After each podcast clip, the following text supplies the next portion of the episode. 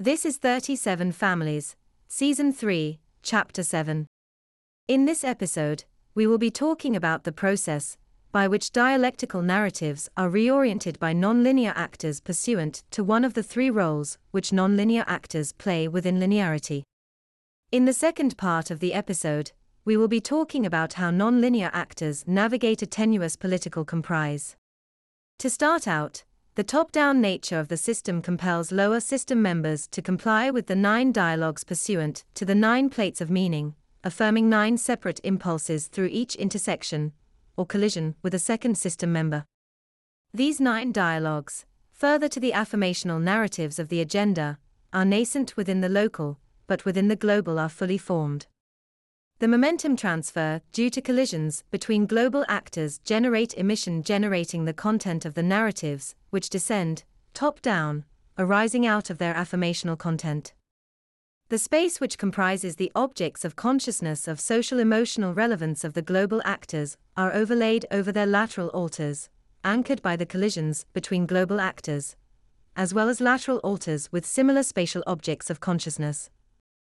Any contrary narratives generated by social actors are dealt with through a four part process.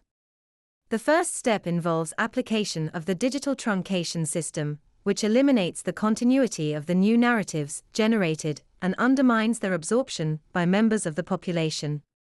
In order for the digital truncation to be effective, the digital slurping device must intercept the new narrative, which occurs where the digital content is uploaded to the internet and distributed. Step 2 is dialectical narrative generation. Step 3 is re-rationalization, and step 4 is assimilation through integration.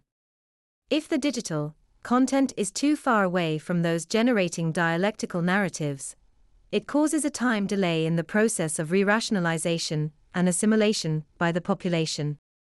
The nonlinear space is comprised of people from all over the world.